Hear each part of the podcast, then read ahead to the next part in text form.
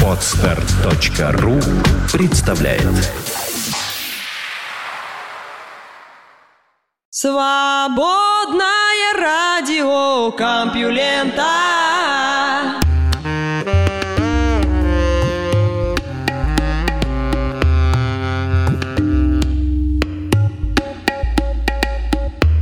Всем привет! Закончилась рабочая неделя, но у Компьюлента не закончились новости. Поэтому я, Лёша Халецкий, в эфире свободного радио Компьюлента должен их вам рассказать. А этот выпуск называется «Подросток». Наука и техника. Пятый доклад Межправительственной группы экспертов по изменению климата.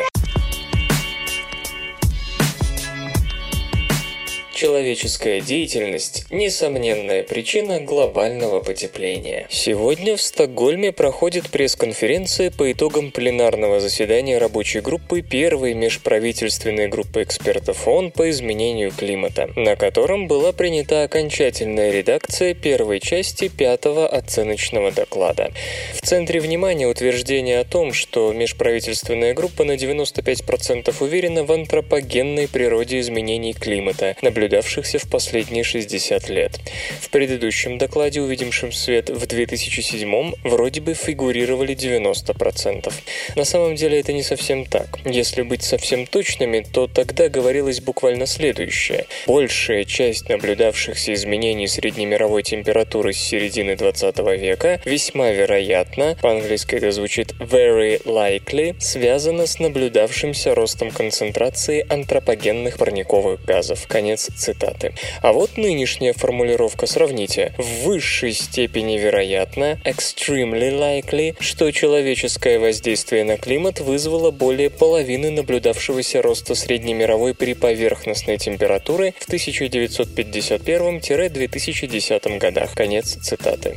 Чувствуете разницу? Доклад 2007 года уделял основное внимание выбросам парниковых газов, а теперь охвачены все виды антропогенного воздействия на климат, в том числе охлаждающий эффект аэрозолей, веществ, которые не только загрязняют воздух, но и рассеивают солнечный свет. Последний компенсирует около трети потепления, причиненного выбросами парниковых газов. Но даже с учетом этого охлаждающего эффекта человеческая деятельность по-прежнему остается главным источником глобального потепления, наблюдаемого вот уже 6 десятилетий. Движемся дальше. В чем же основная причина глобального потепления? Антропогенные выбросы парниковых газов. Потепление, наблюдавшееся с 1951 года, можно отнести на счет различных естественных и антропогенных факторов, и их вклад поддается вычислению. Вклад парниковых газов в среднемировое приповерхностное потепление, скорее всего, находится в районе 0,5-1,3 градуса по Цельсию, а других антропогенных климатообразующих факторов, в том числе аэрозольного эффекта, в пределах от -0,6 до 0,1 градуса по Цельсию.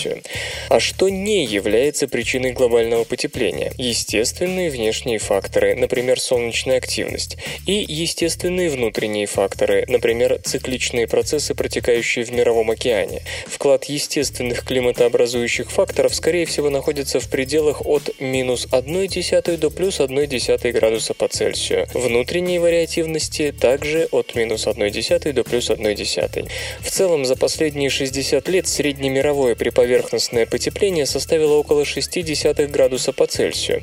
Согласно наиболее вероятной оценке межправительственной группы, парниковые газы повысили температуру примерно на 0,9 градуса по Цельсию, а произведенные нами же аэрозоли охладили планету где-то на 0,3 градуса. В этот период естественные внешние факторы не оказали практически никакого влияния на глобальную температуру. Например, солнечная активность с 50-го года не продемонстрировала ничего выдающегося. Что до естественной внутренней изменчивости климатической системы Земли, то кратковременные шумы в долгосрочной перспективе сводятся к нулю.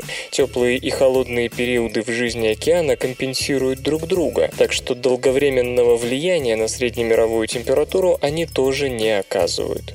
Итак, с 95% определенностью межправительственная группа экспертов по изменению климата утверждает, что на человеке лежит ответственность за большую часть наблюдавшегося с 1951 года приповерхностного потепления.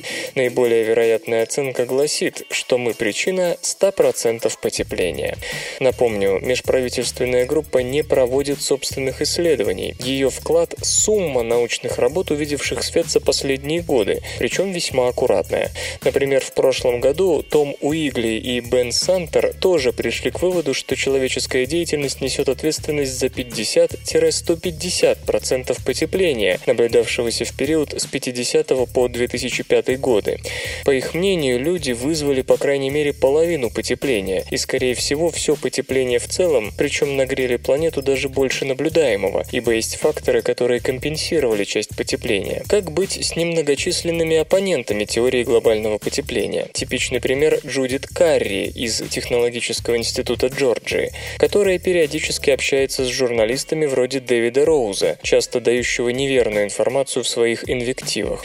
Госпожа Карри – климатолог, но она не занимается изучением причин глобального потепления. Она любит преувеличивать степень неопределенности климатологических исследований, и ее утверждение противоречит результатам исследований на данную тему. Проще говоря, это не ее сфера компетенции. Представьте себе ортопеда, дающего советы кардиохирургу. В научной и климатологической литературе существует 97% консенсус относительно того, что именно человеческая деятельность вызвала глобальное потепление. Некоторые справедливо замечают, что консенсус не может считаться научным доказательством антропогенного характера потепления. Да, но консенсус ведь опирается на научные доказательства. И давайте на закуску числа. Суша и океаны Земли нагрелись с 1880 по 2012 год на 85 градуса по Цельсию. Среднемировая приповерхностная температура в 2081-2100 годах повысится на 3,7 градуса по Цельсию, если выбросы парниковых газов будут увеличиваться нынешними темпами. В представленном сегодня первой части доклада под названием «Изменение климата 2013. Естественно-научные основания» наличествует 14 глав.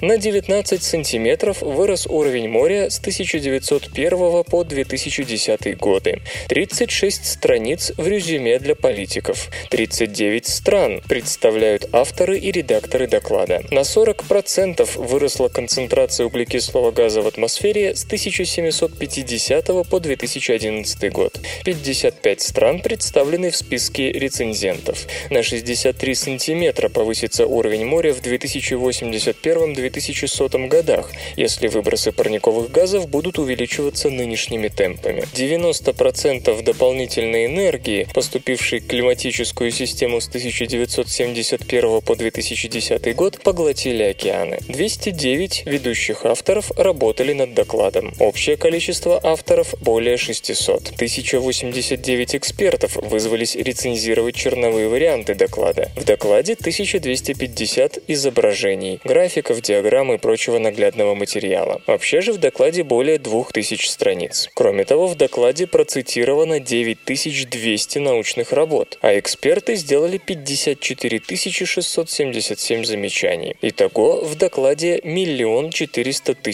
слов. Кроме того, имеются более 2 миллионов гигабайт данных, полученных благодаря компьютерным моделям климата. 30 миллиардов тонн льда по оценке ежегодно терял в среднем антарктический ледяной щит с 1992 по 2001 год.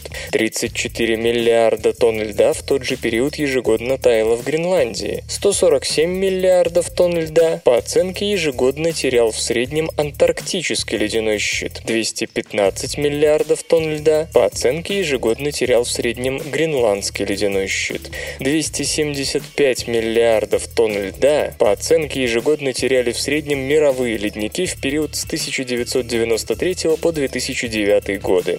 1 339 миллиардов тонн углекислого газа добавили атмосфере ископаемого топлива и производства цемента с 1750 по 2011 годы. И, наконец, 2 триллиона. Столько тонн углекислого газа попало в атмосферу в результате сжигания ископаемого топлива, производства цемента, вырубки лесов и расчистки земли с 1750 по 2011 годы. 2 триллиона, ребята! Разумеется, многие из этих чисел приблизительные, все оговорки на этот счет в самом докладе. В документе документе, а напомню, это не пятый оценочный доклад, как трубят многие средства массовой информации, а только первая его часть, естественно, научная, не рассматриваются последствия вышеперечисленных изменений для человеческого общества и экосистем планеты. Поэтому еще одно последнее число – 184. Столько дней предстоит нам ждать следующей части пятого доклада, в котором Межправительственная группа экспертов по изменению климата осветит этот вопрос. Культура. Ростову-на-Дону сделают красиво. Лондонская студия 12 Architects построит новый транспортный узел в Ростове-на-Дону.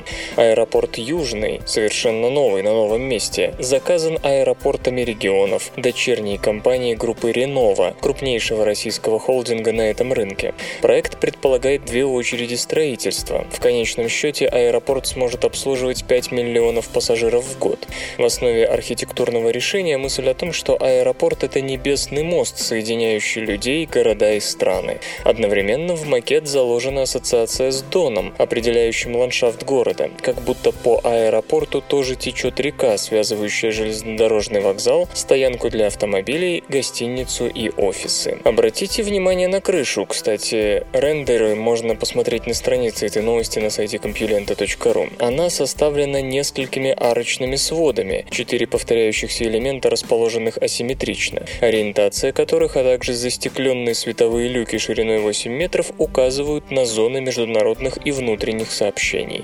3 огромных свода возвышаются над залами, соединяющими зоны прибытия и посадки, а также над стойками приема багажа и примыкающими к аэропорту гостиницей и деловым центром. Терминал организован в виде ортогональной повторяющейся сетки 16x16, чтобы впоследствии его можно было с легкостью расширить. Дизайн характеризуется как пассивный, что должно позволить аэропорту выстоять в схватке с местной погодой. Предусмотрены возможности для внедрения возобновляемых источников энергии. Строительство планируется завершить к 2018 году, к чемпионату мира по футболу. Железо или гаджеты? Оптика нового типа изменит представление о фотографии. Специалисты Калифорнийского университета в Сан-Диего разработали миниатюрную фотосистему, позволяющую получать изображения с широким углом охвата и высокой детализацией. Сообщается, что устройство обладает оптическими характеристиками полноразмерного широкоугольного объектива при в 10 раз меньшем объеме. Минимальное расстояние для съемки составляет 50 сантиметров, максимальное 500 метров. Угловое разрешение равно 0,2 миллирадиана. Идея заключается в использовании моноцентрической линзы из стекла, тщательно обработанного до формы шарика. Симметрия линзы позволяет получать изображение с большим углом охвата и высоким разрешением без дисторсии, свойственной объективам рыбий глаз. Попытки применения моноцентрических линз уже предпринимались, но при этом возникали две проблемы. Первая заключается в сложности передачи света на матрицу, формирующую изображение, и разработчики новой системы обошли это препятствие, использовав плотный массив волоконно-оптических каналов, обработанных с одной стороны таким образом, чтобы в точности повторять форму линзы. Вторая трудность связана с фокусировкой. Были опасения, что волоконно-оптический пучок для фокусировки придется перемещать на различные расстояния относительно линзы. Но исследователи показали, что измерение осевого расстояния между пучком и линзой не приводит к искажению изображения. В текущем прототипе используются 5-мегапиксельный сенсор и оптика с фокусным расстоянием 12 мм, позволяющая получать детальные фотографии с большим углом охвата. В перспективе разработчики намерены создать систему с 30-мегапиксельной матрицей, а затем и с 85-мегапиксельной. Предполагается, что система найдет применение в компактных беспилотных летательных аппаратах, которые смогут осуществлять высококачественную съемку. Кроме того, технология пригодится в камерах смартфонов и других мобильных устройств. Вслух и с выражением читаю стихотворение. Новелла Матвеева «Сводники».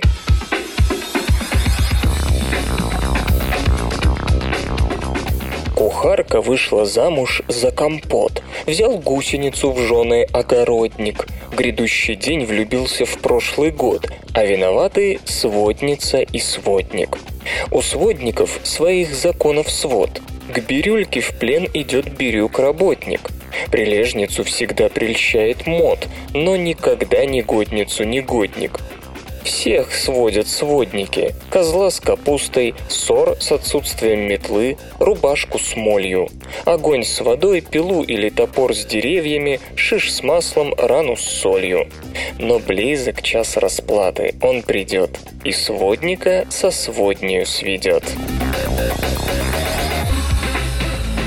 Наука и техника. Марсианский грунт на 2% состоит из воды. Американский марсоход Curiosity рассказывает о Марсе очень много. Благодаря ему мы узнаем и о процессах, протекавших в далеком прошлом в недрах планеты, и о нынешнем взаимодействии между поверхностью Марса и его атмосферой. Исследования отдельных камней, песка и пыли подарили нам новые сведения и локального, и глобального масштаба. Анализ наблюдений и измерений, выполненных научными приборами ровера за первые 4 месяца пребывания на Марсе, напомню, Curiosity опустился на планету 6 августа 2012 года, представлен в 5 статьях, увидевших свет в журнале Science. Пожалуй, главное открытие заключается в том, что молекулы воды связаны с мелкими частицами грунта, на которые приходится около 2% массы частиц в кратере Гейла, где находится марсоход. Из этого следуют глобальные выводы, ибо данный материал, скорее всего, распространен по всей планете. Curiosity выпала также честь провести первый всесторонний внеземной минералогический анализ с помощью стандартного лабораторного метода, который применяется для идентификации минералов на Земле. Выводы о кристаллических и некристаллических компонентах грунта позволяют судить об истории вулканизма на Марсе. Информация об эволюции марсианской коры и более глубоких слоев планеты получена благодаря минералогическому анализу фрагмента вулканической породы под названием Jake M, размером с футбольный мяч. Подобные камни считаются результатом остывания расплавленного материала, образовавшегося глубоко под корой. Химический состав такой породы позволяет разобраться в температуре, давлении и химических условиях, при которых она кристаллизовалась. «Этот камень больше остальных похож на земные вулканические породы», рассказывает Эдвард Столпер из Калифорнийского технологического института, ведущий автор соответствующей статьи. «Это удивительно, ведь изученные ранее вулканические породы Марса значительно отличались от земных камней и от Джейка М». Стоит отметить и анализ состава и процесса формирования наноса из песка и пыли, ведущим автором которого стал Дэвид Блейк из исследовательского центра НАСА имени Эймса. Curiosity изучил тот нанос, названный Рокнестом, с помощью 5 инструментов, выполнив бортовой лабораторный анализ образцов, собранных с марсианской поверхности. У наноса сложная история, его составляют не только песчинки местного происхождения, но и более мелкие частицы, по которым можно судить о пыли, распространенной по всему региону и даже по всей планете. Марсоход оснащен лазерным прибором, который умеет определять состав материала на расстоянии. Этот инструмент показал, что мелкозернистый компонент Рокнеста совпадает с составом принесенной ветром пыли и содержит молекулы воды. За 3 первых месяца ровер успел вглядеться в 139 точек в Рокнесте и других районах и обнаружил водород. Причем обнаруживал его всякий раз, когда лазерный луч попадал на мелкозернистый материал. Состав мелкозернистого компонента марсианского грунта схож с композицией пыли, развеянной по всей планете. И теперь мы знаем о ее гидратации больше, чем когда бы то ни было, подчеркивает Пьер Ив Меслен из Института астрофизических и планетологических исследований в Тулузе, ведущий автор рапорта о показаниях лазерного инструмента. Внутренняя лаборатория Curiosity определяла состав образцов с Рокнеста с помощью рентгена. Этот метод, изобретенный в 1912 году, и есть тот самый лабораторный стандарт, без которого не обходится идентификация минералов на Земле. Необходимое для него оборудование было уменьшено в размерах, чтобы оно могло поместиться в аппарат, доставивший Curiosity на Марс. И, кстати, разработанные в процессе миниатюризации подходы принесли пользу не только там, но и на Земле. Земле. О том, как применялся этот метод и какие дал результаты, рассказывают Дэвид Биш из Индианского университета в Блумингтоне и его коллеги. Рентгенография позволила выявить 10 минералов, а также обнаружить, что в образцах из Рокнеста неожиданно много аморфных ингредиентов, наряду с кристаллическими, стеклоподобного материала, распространенного компонента вулканических отложений на Земле. Еще один инструмент марсианской лаборатории на колесах помог разобраться в изотопном составе газов, которые образовались при нагревании грунта из Рокнеста до 835 градусов по Цельсию в крошечной печке внутри Curiosity. Оказалось, что грунт примерно на 2% состоит из воды, причем молекулы воды связаны как раз с аморфным материалом. Соотношение различных изотопов водорода говорит о том, что эта связь – результат взаимодействия грунта с современной атмосферой. Нагревание образца из Рокнеста выявило также соединение с хлором и кислородом, скорее всего это хлорат или перхлорат, которое ранее обнаруживалось на Марсе только в одном месте на более высокой широте. Curiosity находится в районе экватора, то есть вещество, по-видимому, распространено повсеместно. Анализ данных, полученных ровером в первые 4 месяца работы, продолжается. Напомню, что хотя марсоход считается американским, в действительности это плод международных усилий. Бортовые инструменты разработаны и изготовлены не только в США, но и в Канаде, Испании, России и Франции. Где-то что-то с кем-то происходит. СРК. Найден источник энергии, питающий космическую погоду.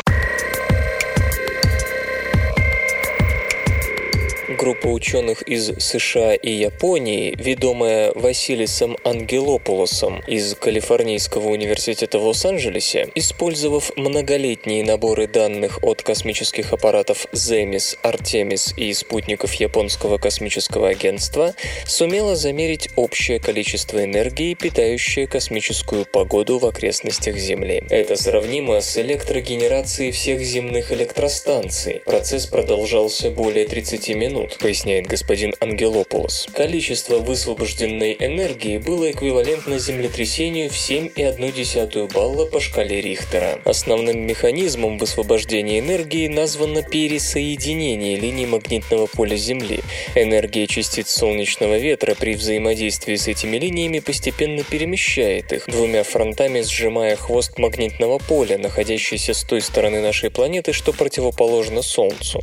Когда линии смещаются настолько, что две ранее разомкнутые смыкаются, энергия магнитного поля передается частицам в точке присоединения, превращая их в ускоренную плазму, которая может получить то или иное направление движения, но в значительной части устремляется к Земле.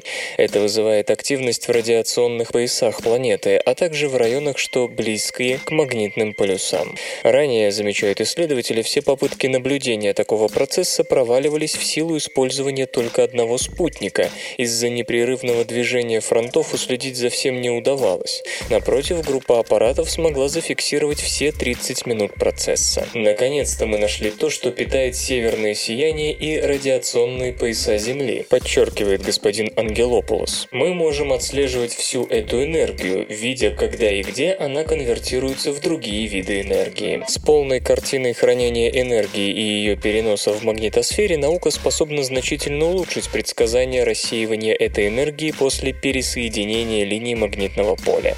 Иначе говоря, точность прогнозов космической погоды станет выше. Когда-нибудь подобные явления можно будет регистрировать и в других планетных системах, поскольку энергия пересоединения напрямую зависит от мощности магнитосферы.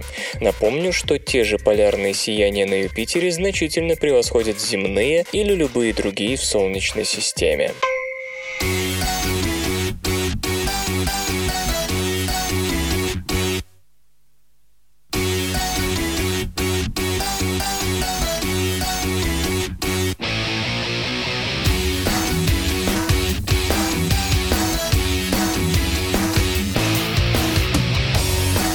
В эфире группа «Альфа-Стрикозы» с песней «Грета».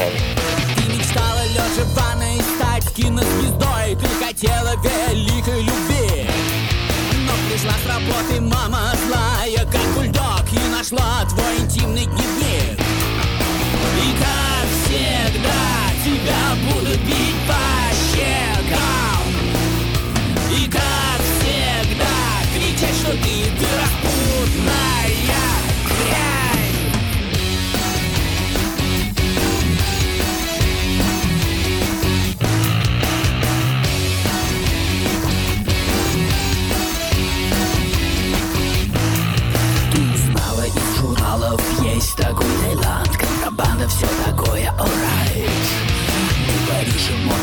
слабых танцуют, чьи-то ногу прославляя кокаиновый рай.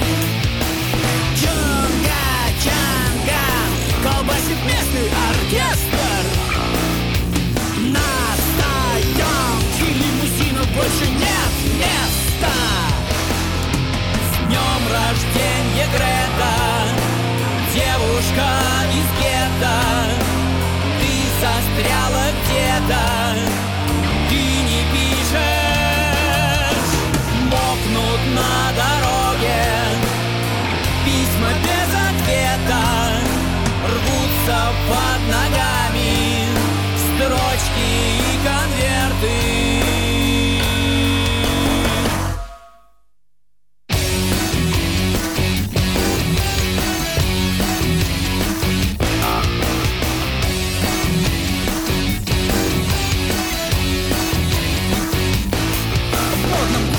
танцуют удавы по углам, обсуждают, кого грохнуть в обед. Заходи на вечерину, но если ты одна, если денег нет, только факи-факи. И как всегда, ты раздеваешься не спеша. И как всегда, ты говоришь, что жизнь уже прошла. С днем рождения, Грета! Девушка из гетто, ты застряла где-то, ты не пишешь, мокнут на дороге письма без ответа, рвутся под ногами строчки и конверты.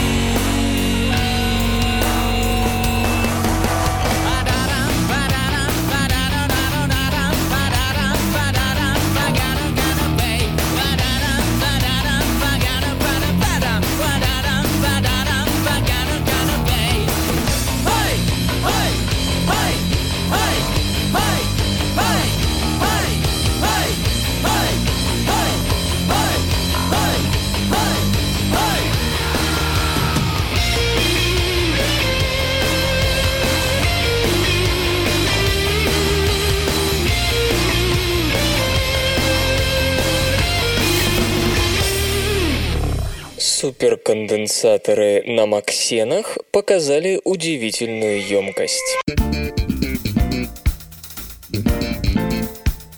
3 года назад исследователи из университета Дрекселя, США, во главе с Юрием Гогоци и Мишелем Барсумом открыли группы новых двумерных материалов, которые они назвали максенами. Это карбиды и нитриды толщиной в 1 атом с гексагональной структурой, похожей в этом смысле на графен. Как и упомянутая разновидность углерода, максен хорошо проводит ток и имеет гидрофильную поверхность. Чтобы получить такой материал, его буквально отдирают от массива карбида или нитрида вместе с предварительно наносимой алюминиевой пленкой. На сей раз у материала обнаружилась новая необычная способность. Он удерживает ионы и молекулы посредством интеркаляции, обратимого включения между слоями максенов, в данном случае ионов. При этом двумерный максен, карбид титана, используемый в качестве электрода в экспериментальном суперконденсаторе, показал емкость до 350 фарад на кубический сантиметр, что немного больше конкурентов. Что там говорить, намного больше конкурентов. Так, емкость конденсатора измеряется в микрофарадах, а в случае большинства обычных суперконденсаторов просто в фарадах. Показанный результат значительно выше той емкости, что возможно для современных суперконденсаторов с электродами из пористого углерода, рассказывает Мишель Барсум. Другими словами, теперь мы сможем накапливать больше энергии в меньшем объеме, что очень важно, если вспомнить о нынешней миниатюризации мобильных устройств и росте их прожорливости. Более того, из-за отсутствия полимерного связующего и высокой прочности одноатомных слоев, такие суперконденсаторы могут быть согнуты и разогнуты без ущерба для функциональности. По мнению авторов работы, это значит, что подобные устройства пригодятся для питания гибкой электроники, вроде дисплеев на органических светодиодах и электроники носимой, активно активно разрабатываемый сегодня по всему миру.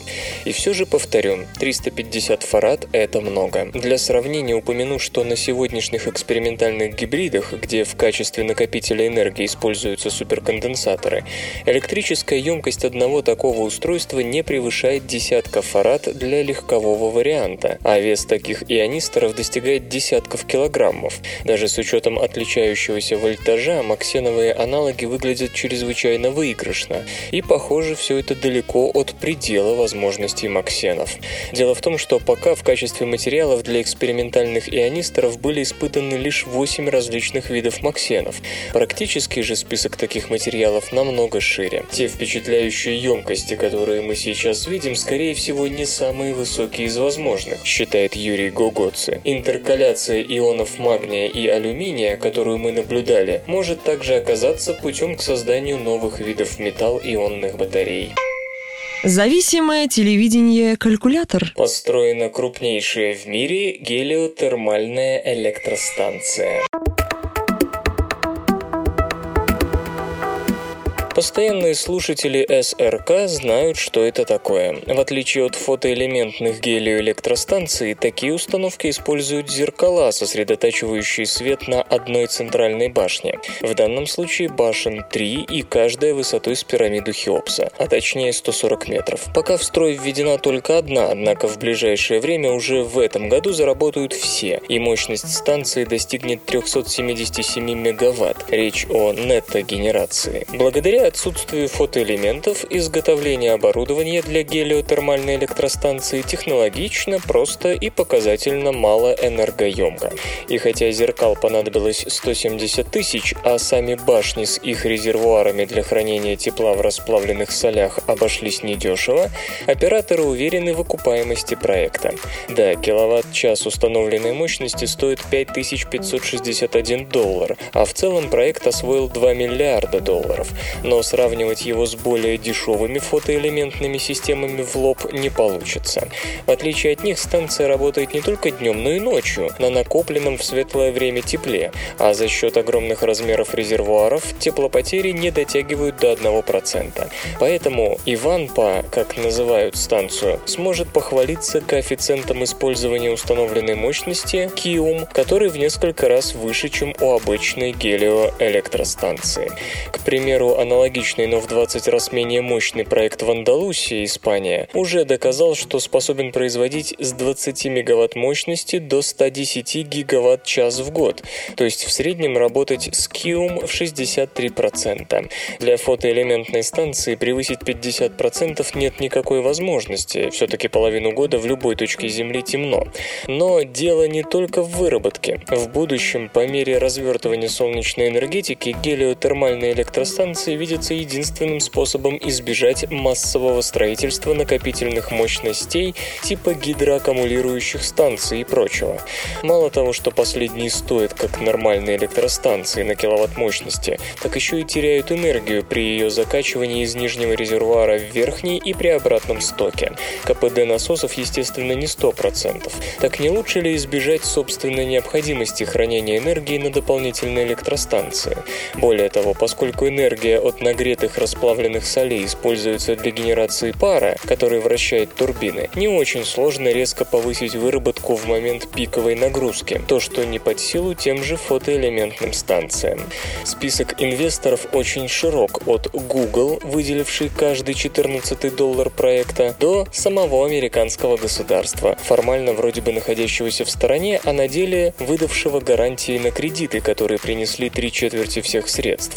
Иначе и быть не могло. В такую инновационную для США штуковину надо еще поверить, а уж вкладывать в нее деньги без гарантии банки и вовсе не стали бы. Немалую роль в судьбе проекта сыграл и бывший губернатор Калифорнии, а некогда просто Арнольд Шварценеггер.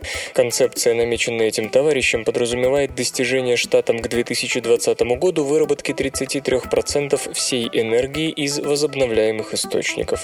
И в калифорнийских условиях наиболее логично средством средством для этого выглядит солнце, а не ветер. Представители компании-разработчика Bright Source Energy, контролировавшей строительство и являющейся одним из владельцев станции, фонтанируют оптимизмом. Будучи еще в 2008 году стартапом, всего через 5 лет они создали крупнейшую в мире электростанцию нового для США типа и намерены двигаться дальше. Что ж, успеха им!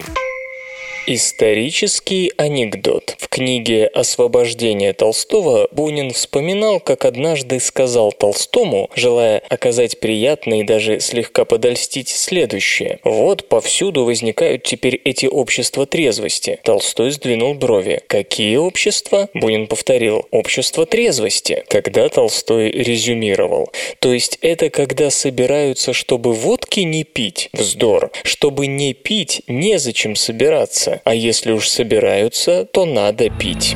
Наука и техника. Нейтроны взаимодействуют с движущимися наночастицами.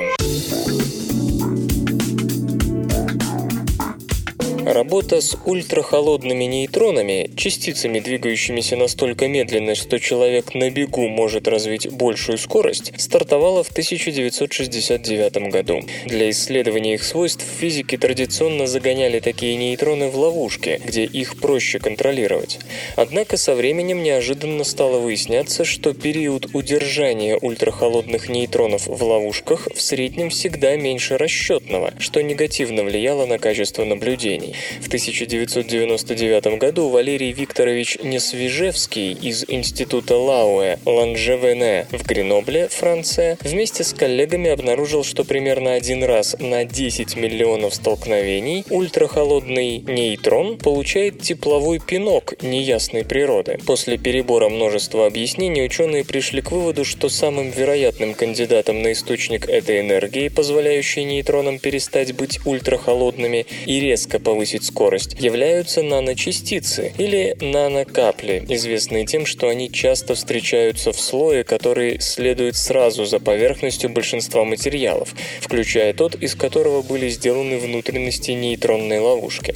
Чтобы убедиться в этом, они провели эксперимент, используя для нейронной ловушки поверхности с заранее выбранными параметрами наночастиц. Выяснилось, что прибавка к энергии одиночного ультрахолодного нейтрона возникала тогда, когда он, подобно бильярдному шару, сталкивался с движущейся по внутренней поверхности ловушки наночастицей.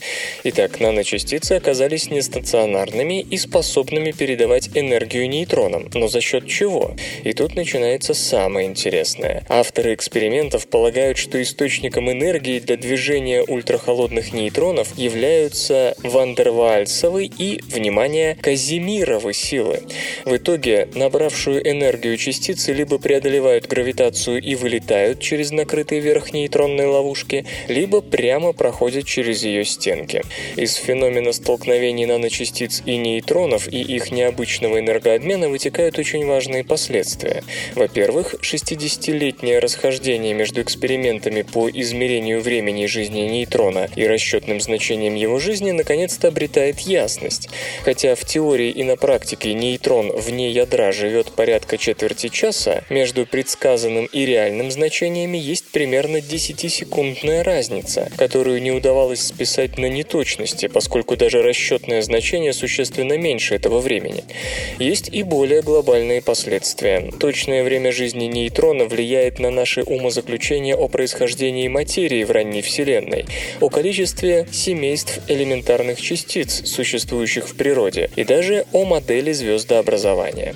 Среди более приземленных вещей стоит упомянуть вот что. У нас в руках может оказаться новое средство для изучения движения наночастиц и их взаимодействия с поверхностями материалов, особенно в том, что касается вандерваальсовых и казимировых взаимодействий. Техники, способные получить сходные результаты, пока, увы, просто не существует, а она в состоянии не только помочь в развитии химических технологий, производстве полупроводников, каталитических конвертеров, микросхем и тому подобного, но и, к примеру, продвинуть изучение измерения движения вируса по мембране клетки. Это абсолютно новое орудие научного познания найдено случайно. Никто ведь и не думал, что ультрахолодные нейтроны могут иметь практическое приложение. Использование этих открытий в фундаментальной физике, без сомнения, скоро станет горячей темой. Но, конечно, не без дебатов, которые затронут вклад тепловых пинков от наночастиц в неопределенности, касающиеся времени жизни нейтрона. Об этом, например, говорит Валерий Несвежевский. Само обнаружение взаимодействия сверхмедленной частицы такого размера со столь крупными объектами, вплоть до вирусов, сверхудивительно. Благо, обычно, как реальные сценарии, рассматривались только обратные взаимодействия. Но последствия этого открытия для физики в целом могут быть еще интереснее. Каждый будний день свободное радио «Компьюлента» дает вам возможность насладиться последними новостями из мира высоких технологий. Редкие кодоны помогают регулировать движение рибосом по матричной РНК. Исследователи постоянно пытаются заставить бактерии производить какие-нибудь вещества, от белков до топливных углеводородов. И самая типичная технологическая проблема при этом – малый выход требуемых молекул. Обычно такие молекулярно-биотехнологические манипуляции сводятся к тому, что в геном бактерии вставляют ген, кодирующий нужный белок.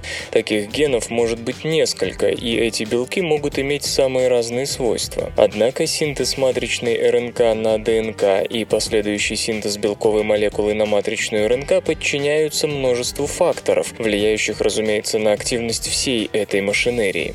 И необходимость их учета является постоянной головной болью тех, кто занимается подобными молекулярно-генетическими работами.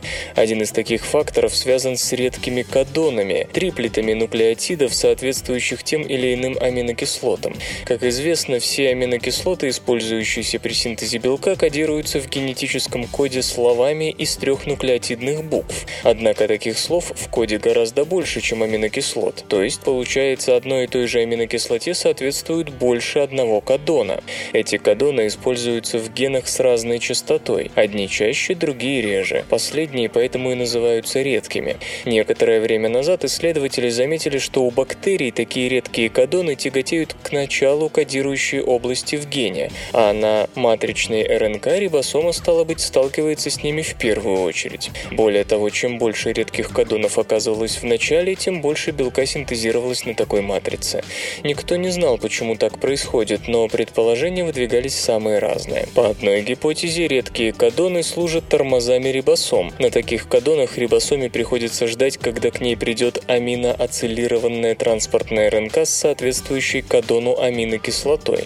Потом на обычных кодонах рибосома постепенно разгоняется. Если же в начале редких кодонов нет, то рибосомы сразу ускоряются, и случается так, что сзади идущая нагоняет переднюю, сталкивается с ней, и эта авария прекращает биосинтез. А если в начале матричной РНК стоят редкие кодоны, то они, как регулировщики скорости, делают так, что все рибосомы добираются до конца матричной РНК, тем самым увеличивая продукцию белка. По другим предположениям выходило, что редкие кодоны как-то меняют пространственную кладку матричной РНК, но эти изменения опять же влияют на скорость движения рибосом. Проверить эти гипотезы экспериментально попробовали 3 исследователей из Института Вайса при Гарвардском университете. Сначала они выяснили, как сильно редкие кодоны увеличивают продукцию белка. Для этого редкие и обычные кодоны вставлялись в зеленый флуоресцентный белок, который вводился в бактерию. Потому как бактерия светилась, можно было понять, как работают начальные кодоны. Как пишут авторы работы в Science, появление лишь одного редкого кодона могло усилить синтез белка в 60 раз. Во-вторых, исследователи сравнили скорость эффективность синтеза белка на матричной РНК с редкими кодонами и на матричной РНК без редких кодонов, но обладающих пространственной структурой, замедляющей рибосомы. В итоге оказалось, что и то, и другое действительно увеличивает эффективность синтеза, но редкие кодоны работают сами по себе, и их эффект от структуры матричной РНК не зависит. Фундаментальные и практические выводы из полученных результатов очевидны. Удалось не только экспериментально подтвердить гипотезу, касающуюся одной из самых общих проблем в молекулярной биологии, но и показать с помощью таких уловок, что можно заставить бактерии производить больше биотехнологического продукта.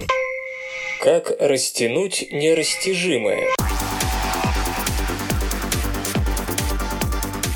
Керамика – это нечто твердое, припоминаете? И в гибкости ее пока довольно трудно обвинить. Однако, как оказалось, даже ее можно сделать эластичнее алюминия. Главное в этом трюке – разработать способ изготовления керамических объектов, которые не только были бы гибкими, но и имели бы память формы. То есть после деформации, пройдя через нагрев, благо керамика его неплохо переносит, возвращались в исходное состояние. И такой технический процесс был создан, пока, правда, только для небольших объектов, уточняет группа исследователей из США и Сингапура под руководством Кристофера Шуха, представляющего Массачусетский технологический институт.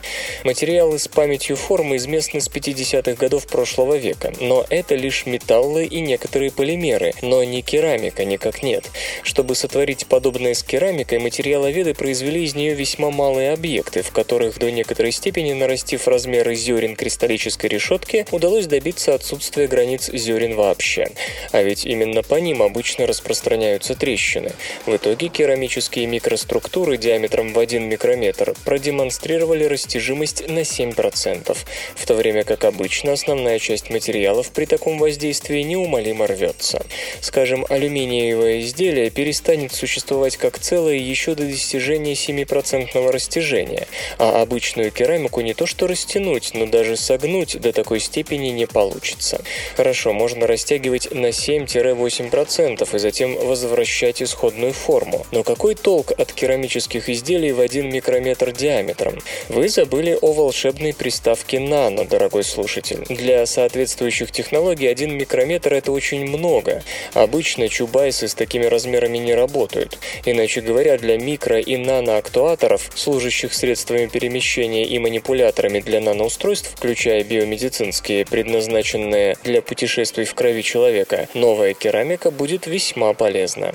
Наноактуаторы на ее основе при малой массе, благодаря своей твердости, могут придать значительный импульс микропорции лекарства, выбрасываемой из такого наноустройства, или помочь ему переместиться из одного места в другое. Способность толкать у керамических материалов лучшая среди всех известных. Это подчеркивает господин Шух. Хотя в его экспериментах использовалась керамика из хорошо изученного диоксида циркония, на практике может применяться практически любая керамика с большим размером зерен. В этом ученые уверены. Компьюлента. Подкаст.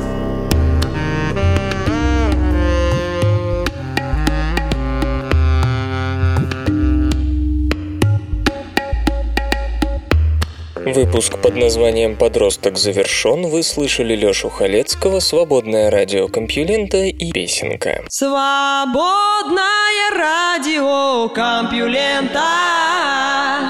Скачать другие выпуски подкаста вы можете на podster.ru.